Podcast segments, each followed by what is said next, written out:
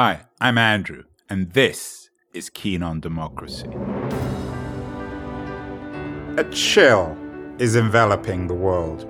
Everywhere I go these days, the conversation is the same. Everyone is fearful about the fate of democracy in our digital age. The same worried question is on all of our lips. What or who is killing democracy? Everybody wants to know.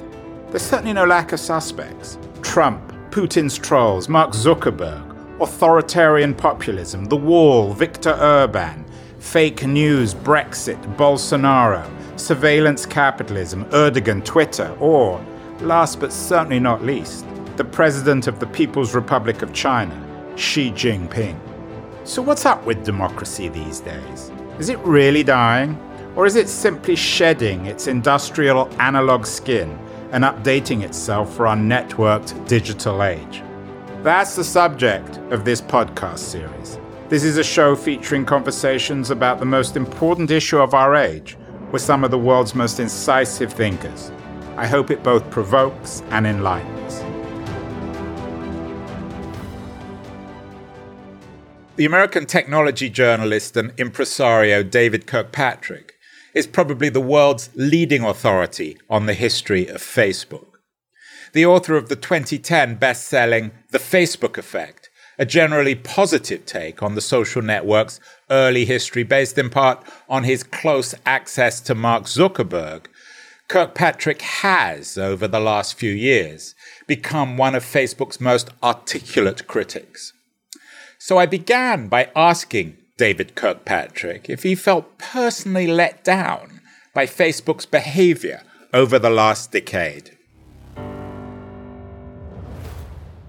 So, David Kirkpatrick, perhaps the world's leading authority on Facebook, you wrote the Bible or the original Bible on Facebook, The Facebook Effect in 2010. But since then, David, you've dramatically changed your mind on Facebook and indeed on the book. How does it feel? Do you feel personally let down by Facebook, given that I think it would be fair to say that you were pretty enthusiastic in your 2010 book, The Facebook Effect? About the potential of Facebook of remaking the world and particularly democracy. And today, you're much more critical and pessimistic.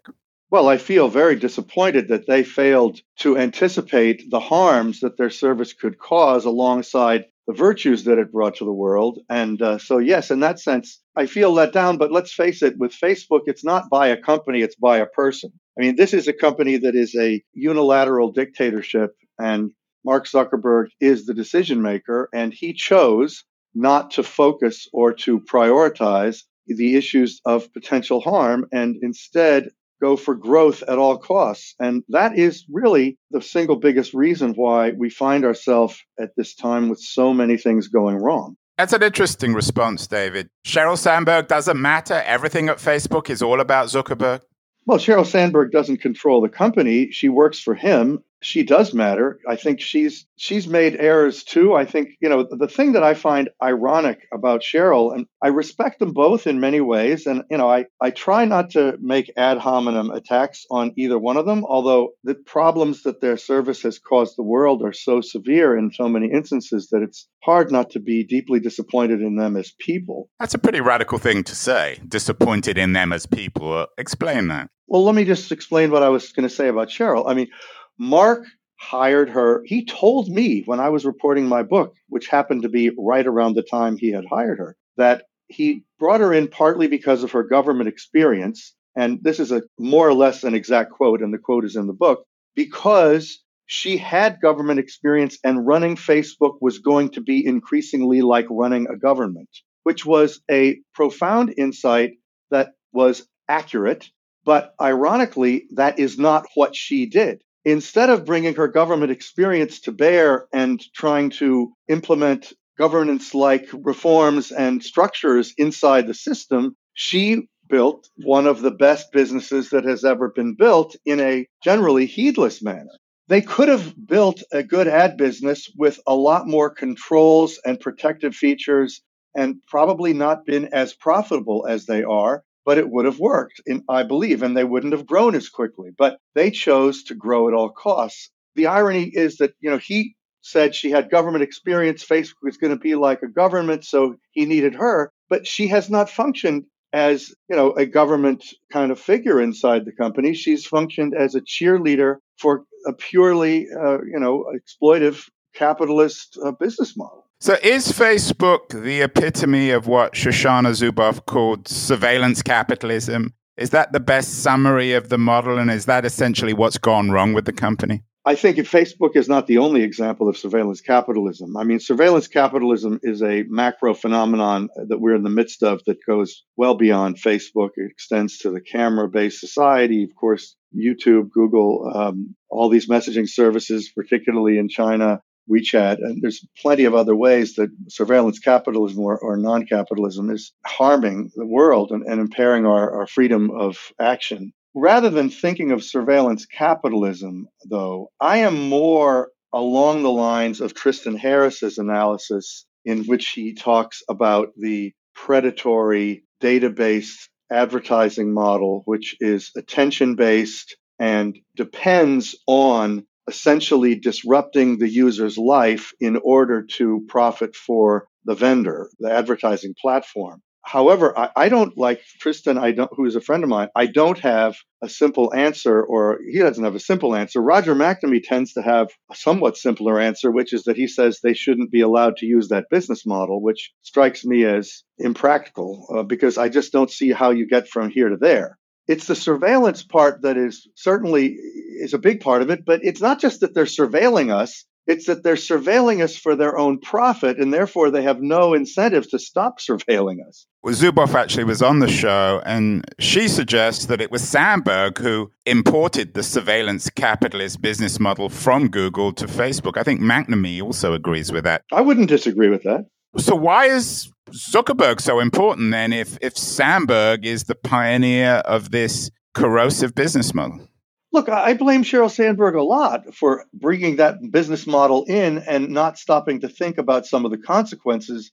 I do think both of them have gotten drunk on the money, and I think we definitely should get around to the money and the profit aspects of this in a minute. But it is technically accurate that before Sheryl arrived, there was, in effect, no business model. And I write in my book two chapters about what happened after she arrived and how they sat around, you know, and she would write on a whiteboard, What business are we in? They didn't even know what business they were in. They didn't know how they were going to make money. That had not been Mark's priority. And Sheryl figured it out and she figured it out in a way that was enormously profitable and she executed it with some strategic brilliance if you forgive her the oversight that I'm not forgiving her for which is doing it without considering the consequences on society yeah, she brought a targeted ad based business model with her from Google, and that's what they used. So, David, in your memorable book, uh, The Facebook Effect, you describe a political uprising in Colombia. I think it was written, what, a year or two before the Arab Spring? A year before. But your presentation of Facebook was as a kind of engine of democracy. Did you have a moment over the last eight years where you recognized that Facebook wasn't this engine of democracy? Did it suddenly dawn on you? Well, I think when I was interviewing Mark Zuckerberg on stage at Techonomy two days after the election, and he said it's a crazy idea that fake news on Facebook affected the election of Donald Trump, that was a revelatory moment for me. And processing it in subsequent weeks and the world's reaction to it was a pretty big force on my thinking. Although I had already been quite concerned and had written things prior to that about how worried I was about the sheer power these companies were gaining vis-a-vis governments. But, you know, I wouldn't entirely agree with your formulation because the way I talked about it in my book was not exactly as a force for democracy, but a force for the empowerment of the individual. That is a distinction.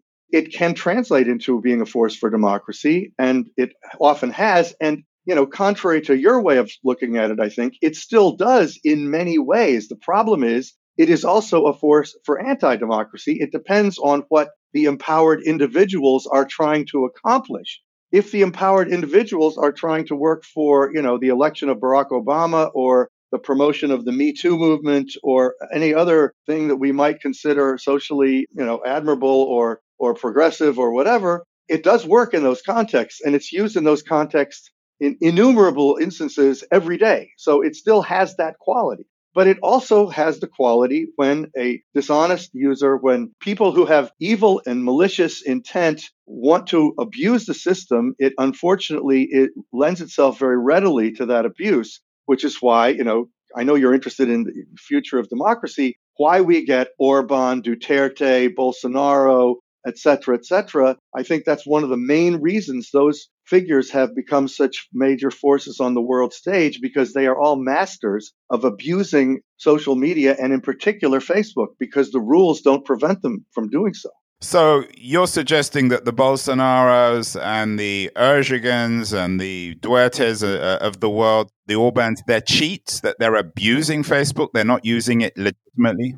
Every one of those is a cheat and an abuser of Facebook. Absolutely, unequivocally, provably. That is well known. There's plenty of evidence in each of those cases, and it's true uh, in Poland for the you know anti-democratic forces that are you know on the rise there and in the government there. It's true in many other countries in Eastern Europe in the Orban orbit because he has a lot of vassal states that are rising around him. It's true in many countries of the world, including Vietnam and elsewhere, where the governments know. And look at the, the best example, ultimately, most widely discussed one is Myanmar, where the junta, the military junta, used it to perpetrate genocide, and they did it with you know fake news and incendiary speech that was uh, intended to rouse people towards violence. You can't really rouse people towards violence by honestly using the system in most cases. You probably can in some instances, but you know, in Myanmar, in Sri Lanka, in Philippines, just to take Southeast Asia, it's very easy to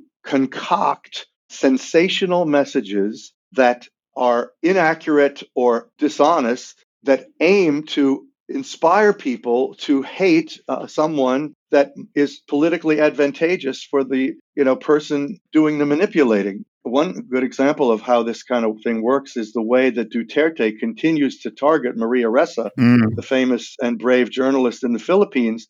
And he has an entire team of hundreds and hundreds, probably thousands of people who basically only use social media uh, to stir up trouble day in and day out. And this is true in India too. The party in power in India has used these means. They have employed thousands of people who create whatever incendiary message they can to achieve their political goals, which is often to rouse people to fear and anger in order to support their political interests. Fear and anger, when it's invoked, leads people to support autocrats. That's like the simple formula, and it works. And you can generate fear and anger with fake messages in Facebook.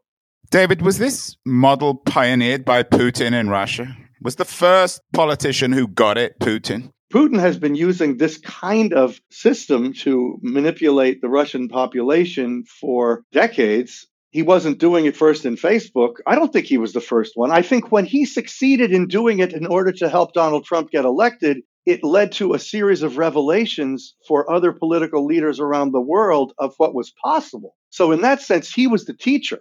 I think Duterte, for example, is one who kind of figured it out on his own. Unfortunately, all of the controversy that surrounded Cambridge Analytica and the Russian manipulation inside Facebook during the campaign on 2016, the coverage that got globally was revelatory to politicians in many, many countries. And it taught them things. It didn't teach them that you shouldn't do it. It taught them that you could, and therefore, from their standpoint, you should do it.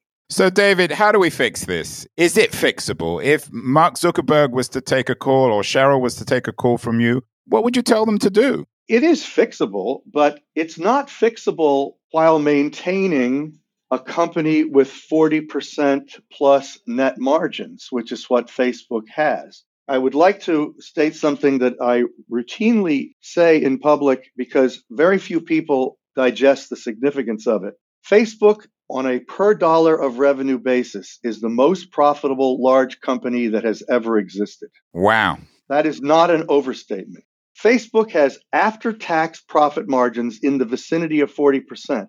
And even maybe now they're in the high 30s. I don't know what they are. But, you know, Google's net margins are in the 25% and below range. Before Facebook started doing any remediation, say before two years ago, Facebook was routinely having net after tax margins of 43 to 45%. That means for every dollar of revenue, after they paid for everything they took to run the system, all the salaries, all the taxes, they kept 45 cents. That is unbelievable profitability. So you can't maintain that and fix the system. The well run system would not be so profitable. By the way, before we go to the, back to the remediation, my fundamental criticism of Zuckerberg and Sandberg is they prioritize making that much money. The biggest lie that they promulgate is that they don't try to make so much money.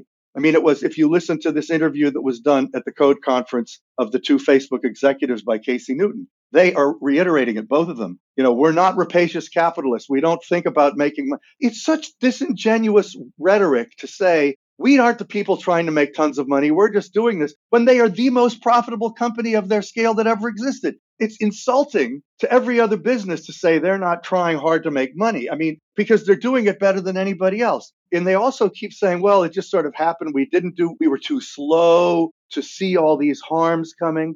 The reason they were too slow was that they were drunk on the wealth they were generating, drunk on the stock appreciation they were, every single one of them, individually benefiting from. So, do they know they're lying? Are they consciously lying or are they deluding themselves? They're deluding themselves. They are deluding themselves. They think, institutionally and individually, we don't appreciate all the good things that Facebook brings to the world. And the world is unfair in our criticism of them because we are only focusing on the negative. The positive overwhelmingly outweighs the negative, but we don't see that because the negative is more sensational. That's what they think. They say, yes, we were slow, and yes, we need to do more, and yes, we made a lot of mistakes. In fact, even in that, that interview I'm referring to at the Code Conference, I think Bosworth says they were Pollyanna ish until last year, which is a gentle way of saying the truth. They were worse than Pollyanna-ish. They were willfully ignorant of the potential negatives because they were so eager to keep growing and making money. You know, there's an element of only the paranoid survive where they felt if they didn't grow fast, somebody else would eat their lunch.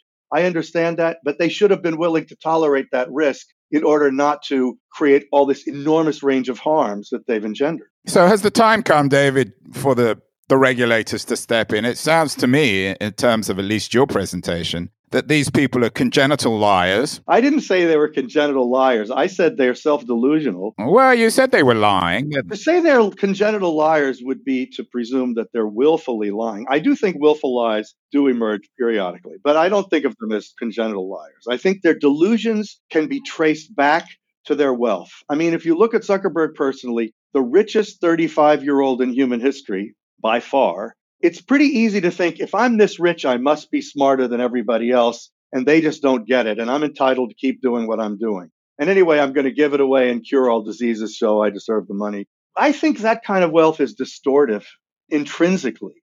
It makes it very hard for people to step back and make a rational assessment of the impact of their behavior. I'm not saying necessarily I know how to regulate it, but I will guarantee you regulation is coming. That is very apparent all across the world, the governments are stepping up. They are not going to sit back anymore. I mean, if you look, for example, at the Democratic presidential candidates, every single one of them has a position on the regulation of social media, and the majority of them say yes when asked the question should these services be broken up? So that is a major sea change that's really only happened in the last six to nine months. As you say, they're the most profitable company in history couldn't they just employ armies of curators to make sure that the Dutertes and the Bolsonaros and Putins of the world don't cheat the system? Yeah, I think in some sense that's what they have to do, and they are starting to do that. You know, they brag about the 30,000 curators they have now, and Casey Newton, again at The Verge, has done these extraordinary articles about the suffering those people encounter, just trying to look at all these suicides and sexual depravity and child pornography, all this awful stuff that they have to look in at day in and day out. And there aren't nearly enough of them. But unfortunately, even if they were to employ hundreds of thousands, which maybe they should, it would still not be completely sufficient. I do believe, in effect, they are a media company. And in effect, they bear responsibility for the content that runs on their services. And they've acknowledged this in some ways, and they continue to deny the idea that they should be considered a media company. And if you accept that, it does imply enormous additional expense in order to monitor the content and to take a lot more stuff down, to be much more vigilant. You know, they can employ software, so it's not just a person body's issue, but it will be enormously costly. And it should be because the world demands it. The world's safety and future of social harmony in some ways depends on it. This is the town square of the planet. You know, they are controlling speech for a large portion of the planet. And whatever it costs, they should spend the money to do that responsibly. Not only are they the town square of the planet, but this week they announced they wanted to be the bank of the planet. What do you make of this Libra initiative, their cryptocurrency initiative, bringing in 27 partners and announcing that they were going to empower the poorest people of the world with a Facebook branded cryptocurrency? As their initiatives go, I'm much less critical of this one than most of their others. I think it's true the world needs more affordable way for money to flow across borders, especially in a world where the number just came out this week that 700 million people are displaced. I mean, we are moving toward a world of migration that, you know, is unprecedented and a tremendous suffering results. And you have all these people who are migrant workers trying to send money back to their families at home, and they pay these enormous fees to do that. That is something that they could help with the system. So I'm actually kind of agnostic about Libra as a currency, as a financial innovation. I'm not a financial expert. I think it's a legitimate thing to experiment with. I generally accept that they have turned over governance of this to this Libra association, and I don't think of, that it will be in, under the entire control of Facebook. They do have the ability to profit from it with their own implementation of the currency if it were to take off and be successful. There's many uncertainties about it, so it's by no means a slam dunk. What I think is interesting about it. And I wrote a piece on Techonomy and I also published it on LinkedIn about this, which hasn't really been commented by others, that the whole set of innovations that surround this Libra currency could be applied inside Facebook itself to help address the advertising problem, depending on how hard governments start to push back against the targeted attention based advertising business model. There is a potential for a different business model that one could envision which Libra could potentially point towards implementation of. And I could explain that if you want. It's a very subtle but important point, and uh, I think they're possibly thinking about this in the background, although they're not talking about it. The piece is actually extremely interesting. You say that Libra could help Facebook, I'm quoting you here, remake itself. What would that mean? They'd entirely drop the advertising model and, and replace it with a, a currency based business model? nothing's ever entire. I think it could be partial, it could be incremental, but it's possible that Facebook could really find social pressure growing against this targeted advertising model that they have, which depends on the exploitation of our personal data. And again, if they were to do what I'm proposing is possible here, they would probably not be nearly as profitable as they are today. So it would be a wrenching transition. Wall Street would punish them who knows they might have to be taken private in the process all kinds of you know weird things might have to happen but there is a way you could do a business model differently and it would be where you essentially give the data the control of our personal data back to all of us individually and in effect pay us for seeing commercial messages this is a model that many people have found appealing for a number of years. The architecture to implement it has never properly existed. But it is widely believed that a blockchain based model could give people the ability to control their personal data in a sort of encapsulated form. If you look at Facebook's description of the Libra Association in their white paper, there is a paragraph in which they say that they are hoping to develop a digital identity as part of this system, which they say is urgently needed. Now, a digital identity is ironically what up to now Facebook provided better than anybody else. But unfortunately, it was a digital identity for us that was controlled by Facebook. The kind of digital identity I'm talking about is a digital identity for us controlled by us. You know, if you poke around in, in the blockchain community, there's a lot of people talking about this kind of thing. You know, it's been sort of seen as pie in the sky. If Libra took off and did become a global system, that kind of idea would no longer be so pie in the sky. The elements would be in place for Facebook to potentially start experimenting with and even potentially eventually implement this kind of a system.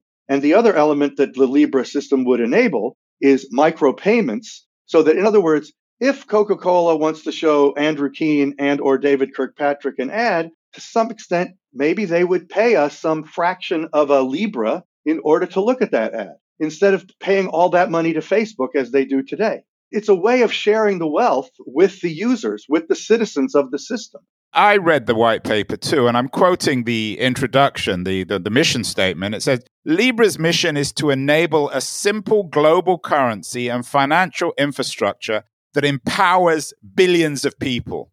Aren't we falling back into the old trap of Facebook equating its own interests with the interests of humanity? Can we really trust them again, given they've screwed up so many times in the past? In general, I don't trust them. That's a fact. But as I hear this particular project described, and as I see them saying they're going to hand over governance of it to an entirely outside entity that they will not have disproportionate influence over, if that were the way it actually develops, that could be a trustable architecture. But in general, do I trust Facebook to do what's right for the citizens of the world? No, I do not. They have proven themselves untrustworthy. So, in that sense, I agree with you.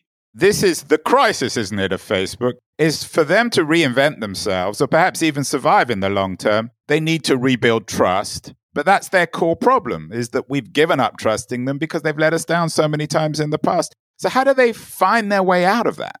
Well, it's hard to know, but I would reiterate that this, this idea of a sovereign digital identity that was controlled by the individual and a micropayments architecture which would lead payments to go to the individual when their attention is interrupted by an ad or whatever other activity that was imposed upon them, that could be a way to build a more trusted architecture. You know, it's another one of those challenging problems where how do you go from here to there? But I think the interesting thing to me, alongside the pure currency aspects of Libra, which I think potentially are legitimate in themselves, is that it could create the context for that to begin to develop at scale in a way that would benefit Facebook. And they would only do it if they had to. They don't do anything unless they have to. If all this controversy after the election of Donald Trump hadn't occurred, they wouldn't be doing anything different.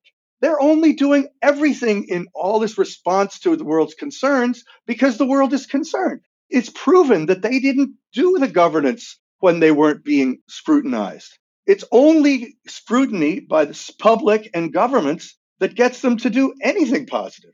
That's an exaggeration. I do think there are positive elements to their system, and I'm not going to eliminate that from my own rhetoric. I believe there are things about Facebook that still are very valuable for citizens of the world and, and the United States. In general, the reforms that they're introducing now are entirely reactive. So you don't trust them to do the right thing because they have proven that they will allow harms to develop when left alone. Okay, David, final question, impossible question, of course. You've been very, very honest here, and now I want you to speculate. It's nine years since you wrote The Facebook Effect. Of course, when you wrote it in 2010 or when it came out in 2010, I can't imagine you would have even conceived of, of the situation today in 2019. But let's fast forward another nine years to 2028. What will Facebook look like then? I know it's impossible to say, but speculate. I would guess that there will be other systems that compete in some fundamental way with Facebook by a decade from now or nine years from now. I think it's impossible to really say what those systems would look like because I think we're going to see all kinds of architectural changes in the digital landscape with the much more computation everywhere through the you know internet of things and 5g and the following that 6g i think you know augmented reality could be affecting our experience of digital architectures much more by then unfortunately i think governments will be far more involved then than they are now and most likely the global digital landscape will be far more fragmented. And I'm not advocating that, but I'm sad to say I think it's likely. So the idea of a single global system, which Facebook is today, might be effectively impossible in a decade. So they may be weakened simply by that alone. And democracy, David, in 2028, is it going to be stronger or weaker than it is today? You know, I'm a hopeful optimist.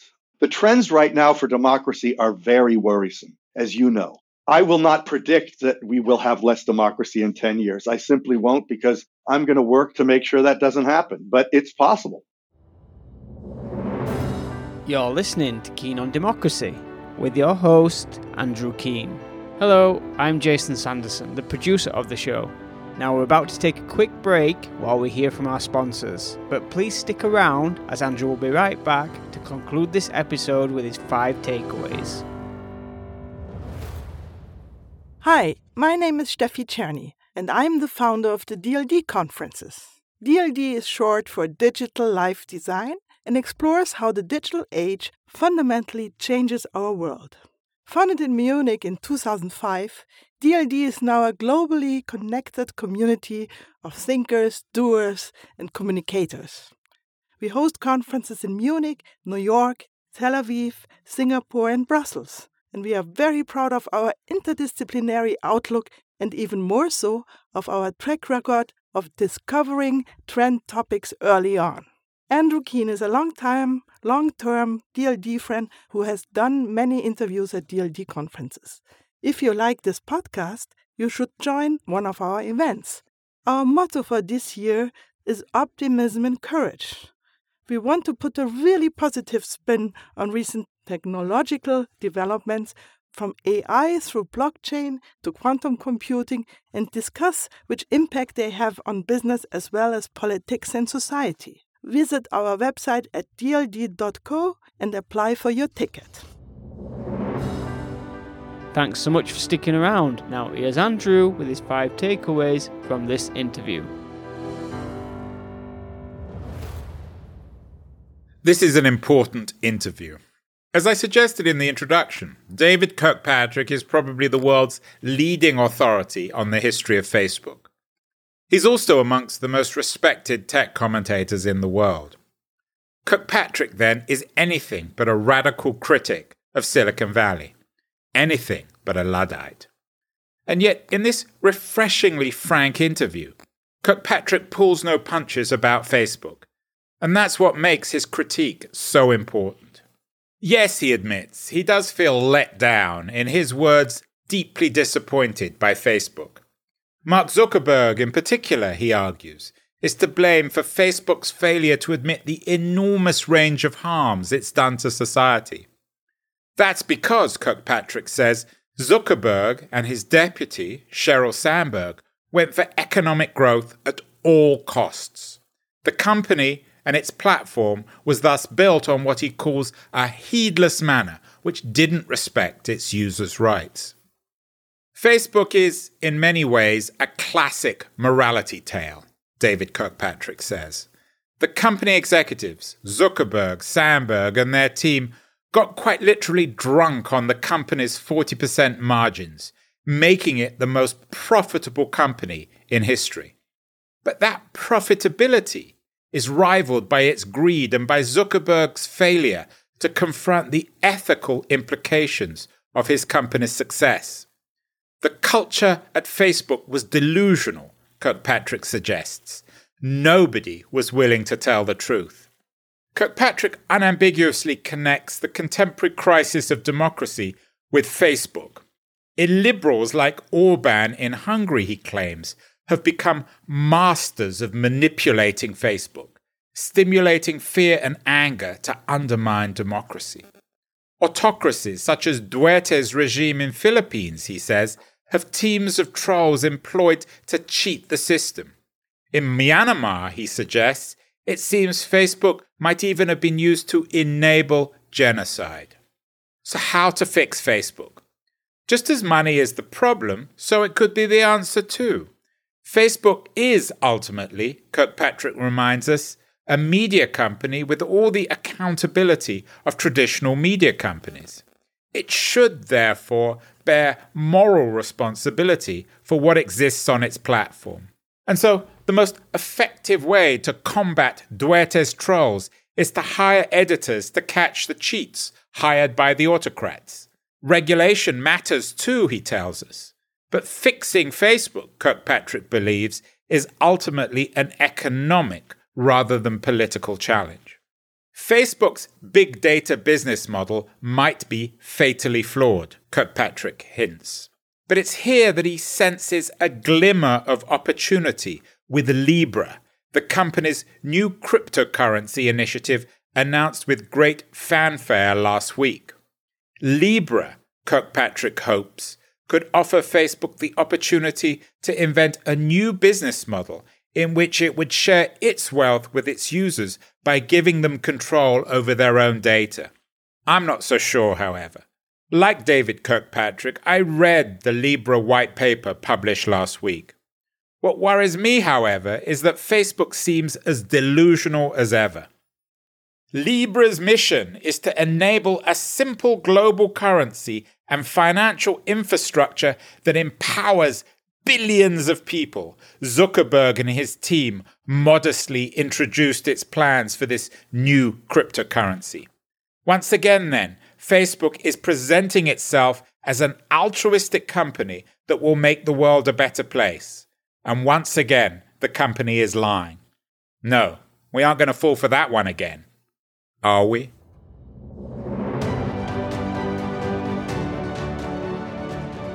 Now, we've got a real big favour that we need to ask. If you like this episode and you've been enjoying the other interviews, we'd sure love it if you headed over to the iTunes podcast app and leave us a review. If you'd like to hear more episodes, there's a subscribe button there and in all other platforms like Spotify, Overcast, and Google Play. So head over to one of those, subscribe, leave us a review, share it with your friends if you'd like, and we'd appreciate it so much. Be sure to check out our next episode every Thursday, and from all of us at Keen on Democracy, we hope you have a fantastic day.